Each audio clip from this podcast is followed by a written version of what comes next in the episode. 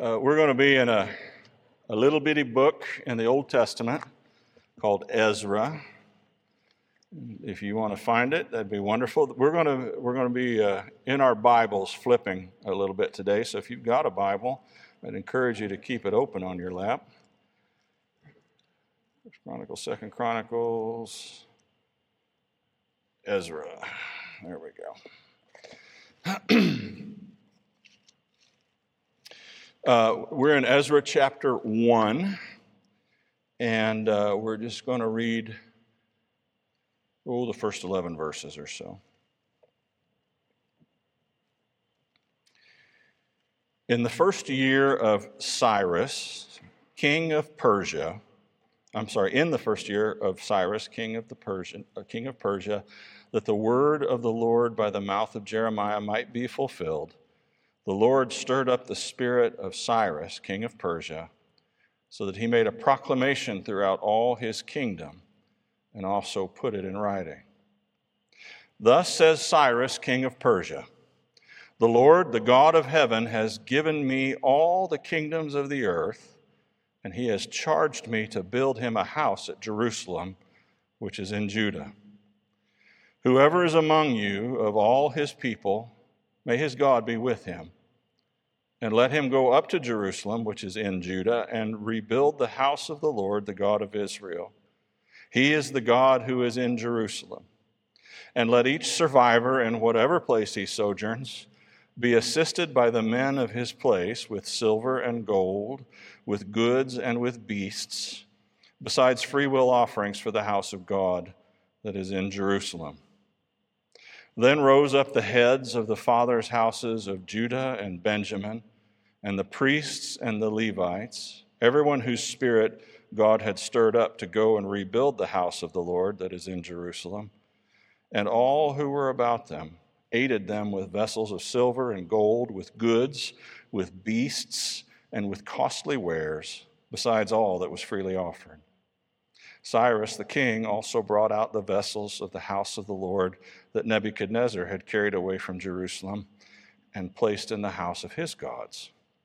Cyrus, king of Persia, brought these out in the charge of Mithredath, the treasurer, who counted them out to Sheshbazzar, the prince of Judah and this was the number of them 30 basins of gold, a thousand basins of silver, 29 censers, 30 bowls of gold, 410 bowls of silver, and a thousand other vessels. All the vessels of gold and of silver were 5,400. All these did Sheshbazzar bring up when the exiles were brought up from Babylonia to Jerusalem. And now, O oh Lord, we ask this morning that you would make your book live for us and that you would show us yourself in your word and that you would show us ourselves in your word. May we be changed by what we see. What we know not, teach us. What we have not, give us. What we are not, make us. It's in Jesus' name that we ask it. Amen. So I don't know if you are sort of aware of where this story fits in the larger story of the people of God. Um, so I'm going to do just a little very quick background for you. Um, the children of Israel had been told by God, if you will walk with me and keep my commandments, I'll protect you from all of your enemies. Um, and they didn't do that. And uh, in the midst of all this, they had a civil war and they split from one nation into two. And the northern nation was known as Israel, and the southern nation was known as Judah. And God repeatedly warned the northern nation, who was not, not walking closely with Him, and they were doing false worship and all kinds of weird things. And um, and worshiping foreign gods. He warned them over and over again, and you can read in the Bible the, the books of the prophets. For instance, uh, Amos was one that God took out of the south and sent up to the north to tell the king to cut it out and straighten up, and they didn't. And so God sent the Assyrian army, the Assyrian empire, and they conquered that land, and they carried all those people off. That was 10 of the 12 tribes of Israel. They carried all those people off to somewhere. We don't know exactly where. We know what the names of the rivers And, uh, but it's apparently sort of in the area where Iran and Turkey and Armenia and Georgia and all that come together, and they're just lost to history. They just disappeared as a people. They assimilated into the cultures around them. And then God looked at the remnant, the little tiny nation of Judah in the south, which was two tribes. And he said to them, You guys aren't doing much better. Walk with me, or I will do the same to you. And they didn't walk with him. And so God said, All right, I am now going to remove you from the land, but it's not going to be the, the kind of permanent destruction that the 10 northern tribes experienced, because I'm going to preserve a remnant. And so I'm going to remove you from the land for 70 years. And, and, and then at the end of 70 years, you can come back and replant and reestablish things. And he said this through the mouth uh, of the prophet Jeremiah in particular. And sure enough, here comes now, it's a different empire in charge. The Assyrian Empire had fallen, it's been a few hundred years. And now it's the Babylonian Empire. And they're the most powerful empire on the planet. And so they come and they are interested in getting at the Egyptians, and Israel is in the way. And they conquer uh, Judah, rather. They conquer Judah, and they carry almost all the people off. They left the very poorest of the land to work the land to keep it from going back to a wild state. But most of the people they carried off, including all the intelligentsia and the leaders, and they carried them to Babylon, which is in Iraq today. And there they were. And God said, Now you're going to be here for a while. So settle down, build houses, plant gardens, uh, get involved in the civic affairs, but walk with me and worship me in your exile. This was a very shattering experience because one of the things that happened, they said, no, There's no way God's going to let these pagans destroy the temple that's in Jerusalem. And God said, Oh, yes, I will. And He did. So their whole sort of worldview was shattered, and it, and it really created a great wound on their collective psyche that lasted for centuries. But at the end of 70 years, it's time to come back. And now the Babylonian Empire has fallen, and there's a new empire, and it's called the Medo Persian Empire. And Cyrus, this gentleman that we read about, is the emperor of the Medo Persian Empire. And so we pick up our story today. When you, when you contemplate the situation surrounding the exile of the people of God in Babylon and their return to the land of Judah and to Jerusalem and to the rebuilding of the temple and the rebuilding of the city and the city walls of Jerusalem, it becomes apparent that this is a highly complex situation and that many individual actors had to make many crucial decisions for things to work like they were supposed to work and they had to do it in the right way and they had to do it at the right time. And, and this all had to happen in order for God to accomplish his plans and his purposes. Uh, the exiles that were in Babylon needed to remain a separate group of people and a coherent group of people, distinct from the other nations around them and the other peoples who surrounded them in Babylon. And, and this had explicitly not happened to those 10 tribes that had been carried off uh, in 722 BC by the Assyrians. They had been lost to history. Those are the 10 lost tribes of Israel. And the reason they're lost is because they just stopped worshiping God and just started behaving exactly like their neighbors. And they were carried off and said, Well, this is where we are now, and this is who we are now. And they just ceased to exist as a separate people. They just intermarried and became one with the, with the people around them. That couldn't happen to these exiles in order for God's purposes to be fulfilled. They needed to retain their religion. And they needed to make sure that they didn't syncretize and, and blend their religion with the religion of their neighbors. Even when they had occupied the land, this had been very difficult for them to do. They kept wanting to worship God and Baal. They kept wanting to worship God and Dagesh. They kept wanting to worship uh, God and all these other foreign gods because they were not confident that their God was the right God and that he was strong enough and capable enough to handle the things that they were concerned about. So they were kind of seeking out specialists among the foreign gods. And they said things like, well, you know, our God is a God of the mountains. But hey, we're living down here in the valleys farming, so we need a God that's like a valley God. The, the mountain God, our God, God Most High, he's a mountain God. What does he know about farming? So we, we maybe we better worship Baal because you know he's the specialist for the farmer. And so that was their thinking. They didn't have they didn't see how big God was, and so they didn't have confidence in him. And that was one of the reasons that God had judged them in the first place and sent them into exile. So now they're in exile. It's going to be an even greater temptation to blend with these other gods. Uh, there had to be a, a mighty king. This king, who was perhaps the most powerful man on the planet, he had to notice this little group of exiles who lived amongst the representatives of the dozens and dozens of nations which he had governed and ruled.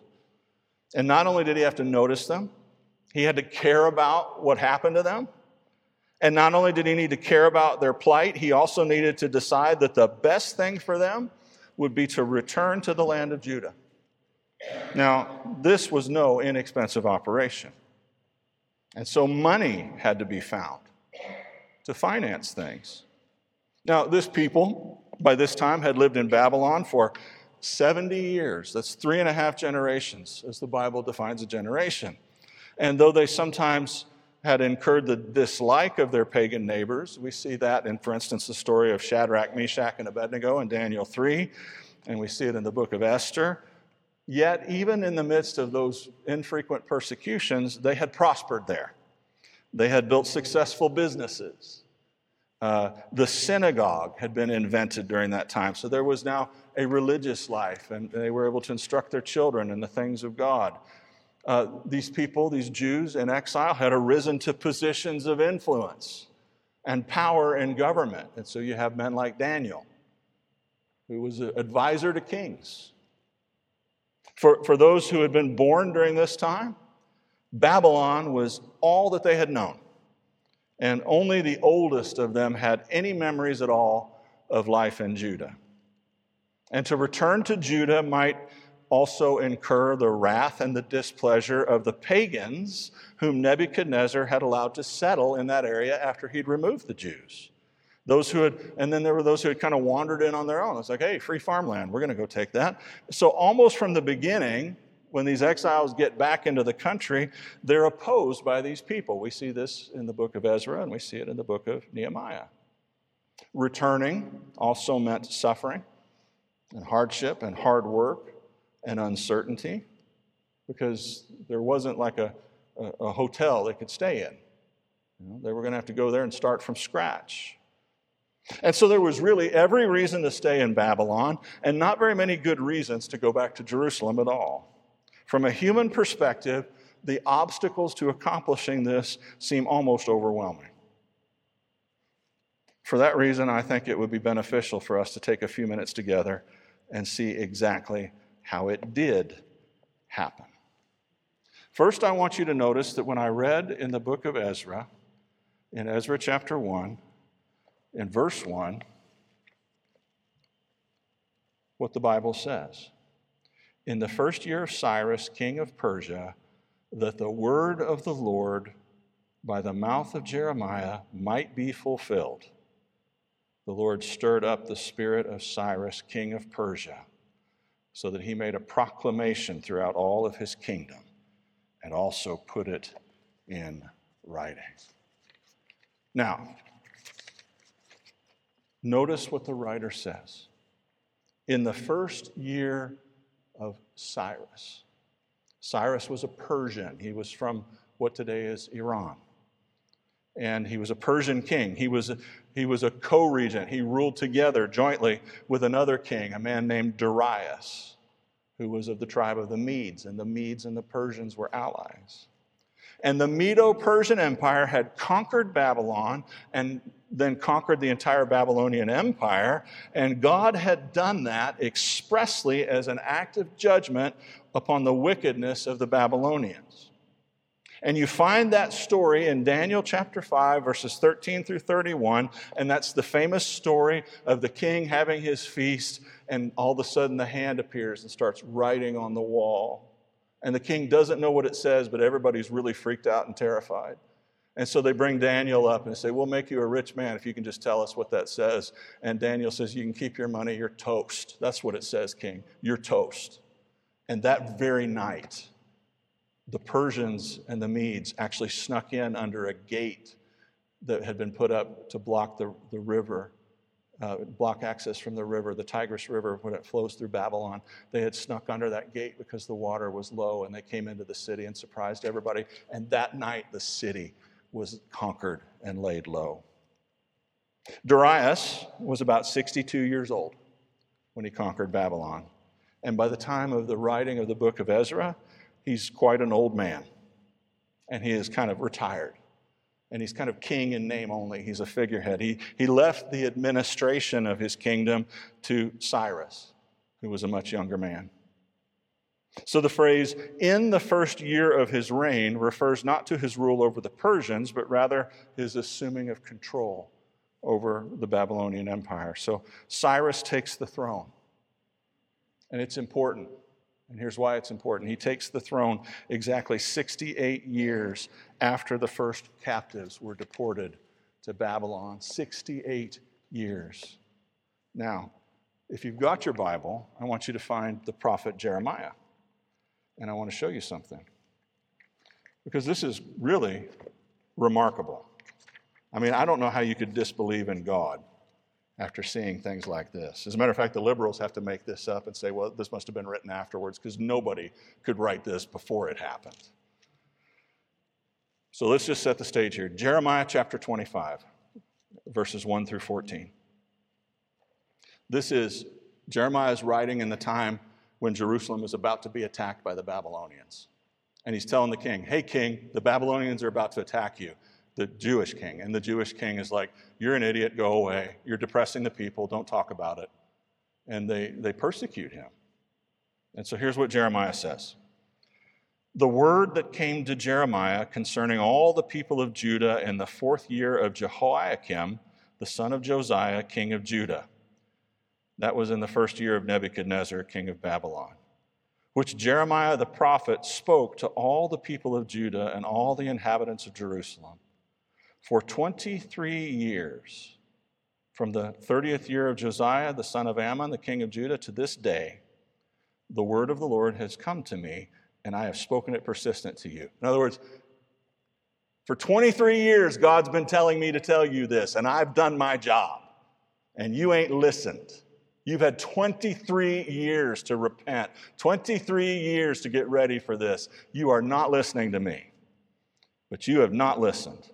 You have neither listened nor inclined your ears to hear, although the Lord persistently sent to you all his servants, the prophets, saying, Turn now, every one of you, from his evil way and his evil deeds, and dwell upon the land that the Lord has given you and your fathers from of old forever. Do not go after other gods and serve and worship them, or provoke me to anger with the work of your hands, and then I will do you no harm.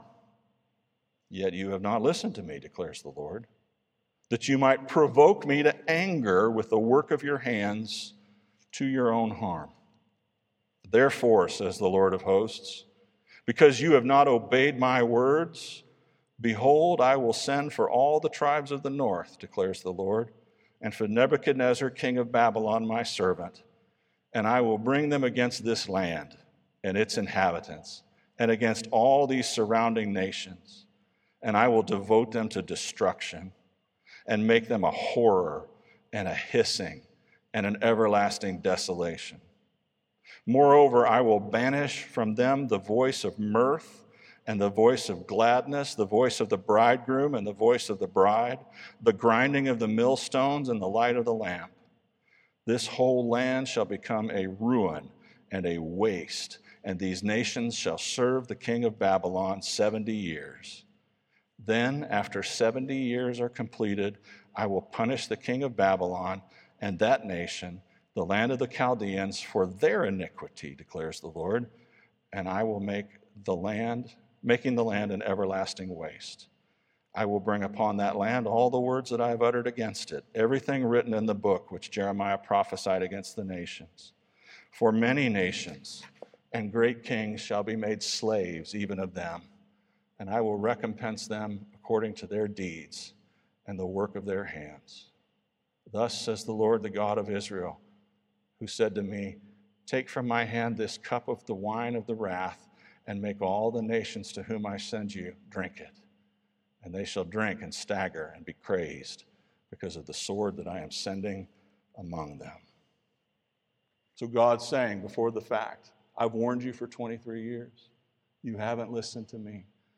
I'm going to bring you down into destruction. I'm going to ra- I'm going to destroy everything in the land. And I'm going to carry you off to Babylon for 70 years. For 70 years, I'm going to do this. Now, fast forward in the book of Jeremiah to Jeremiah chapter 29. Jeremiah chapter 29 and verse 10. This is probably the most popular verses uh, in the book of Jeremiah that we would know. We, we would recognize this almost immediately, most of us. For thus says the Lord, when 70 years are completed for Babylon, I will visit you, and I will fulfill to you my promise and bring you back to this place. For I know the plans I have for you, declares the Lord plans for welfare and not for evil, to give you a future and a hope.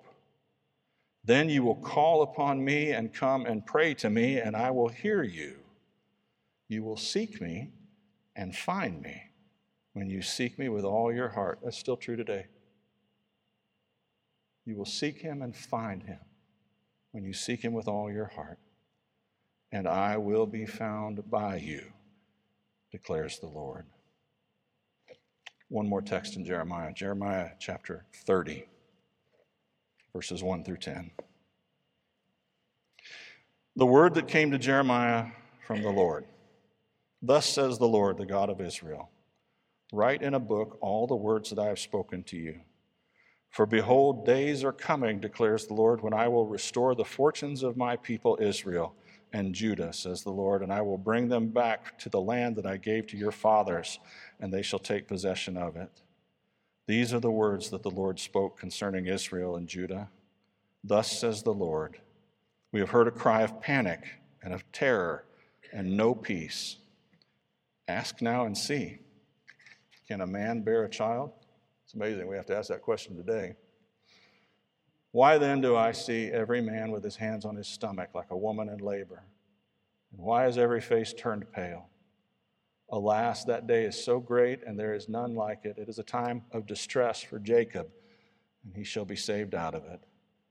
And it shall come to pass in that day, declares the Lord of hosts, that I will break his yoke from off your neck, and I will burst your bonds, and foreigners shall no more make a servant of him but they shall serve the Lord their God and David their king, whom I raise up for them. Then fear not, O Jacob, my servant, declares the Lord, nor be dismayed, O Israel, for behold, I will save you from far away, and your offspring from the land of their captivity. Jacob shall return and have quiet and ease, and none shall make him afraid.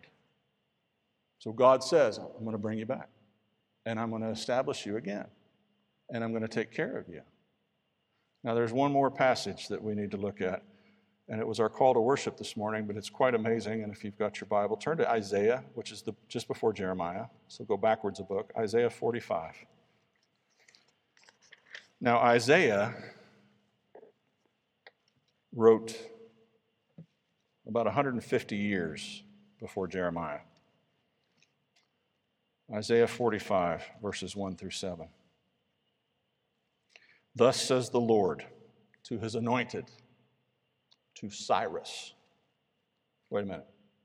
This is 250 years before Cyrus came on the scene. Thus says the Lord to his anointed, to Cyrus, whose right hand I have grasped, to subdue nations before him and to loose the belts of kings, to open doors before him that gates may not be closed. I will go before you and level the exalted places. I will break in pieces the doors of bronze and cut through the bars of iron.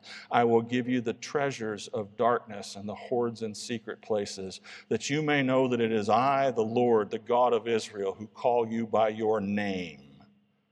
For the sake of my servant Jacob and Israel, my chosen, I call you by name. I name you, though you did not know me. I am the Lord, there is no other. Besides me, there is no God. I equip you, though you do not know me, that people may know from the rising of the sun from the west, there is none besides me. I am the Lord, there is no other. I form the light and I create the darkness. I make well being and I create calamity. I am the Lord who does all these things. Now, this was written 200 years before Cyrus was even born. And it calls him by name. And it says to a man, a pagan man, a pagan king, I anoint you as my anointed to do a job, a task that I have tasked you with to do good to my people. And in order to bring you into a position to do that, you're going to conquer everything. You're going to run it all. I'm going to give it to you. And I call you by name. Listen to the, the first century Jewish historian Josephus on this. It's wonderful. Josephus writes Josephus uh, lived uh, about, oh, 80 AD. So the church is young, the temple in Jerusalem has been destroyed, and Josephus becomes sort of the official Jewish historian for the Romans to explain this bizarre group of people, the Jews, to the Romans. And this is what he writes In the first year of the reign of Cyrus, which was the 70th from the day that our people were removed out of their own land into Babylon, God commiserated the captivity and calamity of these poor people according as he had foretold to them by Jeremiah the prophet before the destruction of the city, that after they had served Nebuchadnezzar and his posterity, and after they had undergone that servitude 70 years, he would restore them again to the land of their fathers, and they should build their temple and enjoy their ancient prosperity. And these things God did afford them. For he stirred up the mind of Cyrus and made him write this throughout all Asia Thus saith Cyrus the king Since God Almighty hath appointed me to be king of the habitable earth, I believe that he is that God which the nation of the Israelites worship. For indeed he foretold my name by the prophets, and that I should build him a house at Jerusalem in the country of Judea. This was known to Cyrus by his reading the book which Isaiah left behind him of his prophecies. For this prophet said what God had spoken thus to him in a secret vision My will is that Cyrus, whom I have appointed to be king over many and great nations, send back my people to their own land and build my temple. This was foretold by Isaiah 140 years before the temple was demolished. Accordingly, when Cyrus read this and admired the divine power, an earnest desire and ambition seized upon him to fulfill what was written. And so he called for the most eminent Jews that were in Babylon and said to them that he gave them leave to go back to their own country and rebuild their city, Jerusalem, and the temple of God, for that would be their, for he would be their assistant. And he would write to the rulers and governors that were in the neighborhood of that country of Judah that they should contribute to them gold and silver for the building of the temple, and besides that, beasts for the sacrifices. Now, can you name who's going to be president 250 years from now? Can you tell me who's going to be president 250 years to the day from now? That's exactly what God did. And he even had somebody rummage around and find all the gold and the silver and the bronze bowls and the dishes and the platters, which had been part of the furnishings of the original temple, and he ordered them to be restored. All of this is amazing, of course. And to understand this and to believe it will greatly strengthen our faith. But there's a phrase in here that's even more pertinent to you and to me today. In verse 1, it says, in Ezra chapter 1, the Lord stirred up the spirit of Cyrus, the king of Persia. And again in verse 5, then rose up the heads of the fathers' houses of Judah and Benjamin, and the priests and the Levites, everyone whose spirit God had stirred to go to Jerusalem and to rebuild the house of the Lord. How does God accomplish the two most difficult things to get this task done? How does he get Cyrus to order the release of the captives?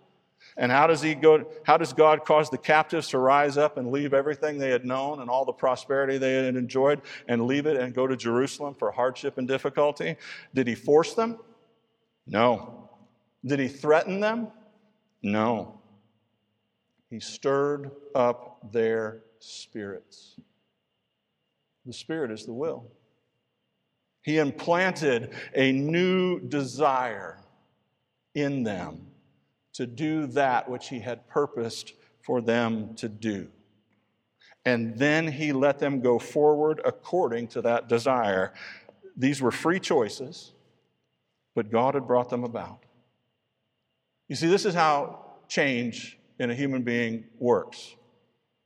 You get a new desire, and that new desire manifests itself as a new will, which leads to new actions. Now, here's the takeaway. Friends, I think we honestly believe that God is in charge of everything except the actions of those people who are closest to us and who make our lives miserable with their desires and their choices. God's in charge of everything except my mother in law. God's in charge of everything except my husband. God's in charge of everything except my nasty next door neighbor who will not behave himself. God's in charge of it all, but I'm scared to death of what my child is going to do. God, I believe you're in charge of everything except my wife, or my husband, or my daughter, or my son, or my brother, or my sister, or my father, or my mother, my boss, my neighbor. All of these people, God, seem to be operating on a whole nother plane, and you don't seem to have any effect there. These people are stubborn, they're willful, they're hurtful, they're blind, they're shallow, they're unthinking, they're selfish, they're unloving, they're angry, they're self absorbed. And they've been that way for years, God. And I've been wanting them to change. I've been telling them they need to change. I've been trying to change them. They seem to be quite beyond your ability, God, to do anything with. I've watched you bring tragedies into their lives that I thought would truly break them and change them, but they remain exactly as they have always been, and it is painful for me to be in relationship with them, and I can't figure out how to get out. Sometimes you can get to the point of a kind of a numb despair. You think that God, you don't think that God can do anything for them. Here's the message of Ezra chapter 1. You cannot effect any real and lasting change on another person. You can't. You cannot change another person. You can probably get them to do what you want for a little while, but you can't get them to pick up the ball and run with it as though it was their idea. You probably can't get them to do what you want them to do at all most of the time, but God can. God can. And He can do it in a moment's notice. He can stir their hearts. He can stir their spirits. He can implant within them a new desire. And as a matter of fact, He is the only one who can. If He can change the heart of an arrogant, proud, powerful despot and move him to free a people and to finance the expensive rebuilding of a temple in a city, then He can change your spouse. He can change your parent. He can change your child or your boss or you. He can change you. Let me, let me just close. We've got some wonderful advice from a, a medieval, early medieval monastic. Uh, his name is uh, St. John of the Cross, I believe. Is that right? No, Thomas à Kempis. I'm sorry. Thomas à Kempis. Listen to this. This is just good advice. He says, Until God ordains otherwise, a man ought to bear patiently whatever he cannot correct in himself and in others. Consider it better thus. Perhaps to try your patience and to test you, for without such patience and trial, your merits are of little account. Nevertheless, under such difficulties, you should pray that God will consent to help you bear them calmly. If, after being admonished once or twice, a person does not change, do not argue with him, but commit the whole matter to God, that his will and honored might be furthered in his ser- his will and honor might be furthered in his servants. For God knows well how to turn evil to good. Try to bear patiently with the defects and the infirmities of others, whatever they may be, because you also have many a fault, which others must endure. It's amazing how blind we are to that. You also have faults that many others have to endure. If you cannot make yourself what you wish to be, how can you bend others to your will? We want them to be perfect, yet we do not correct our own faults. We wish them to be severely corrected, yet we will not correct ourselves. Their great liberty displeases us, yet we would not be denied what we ask.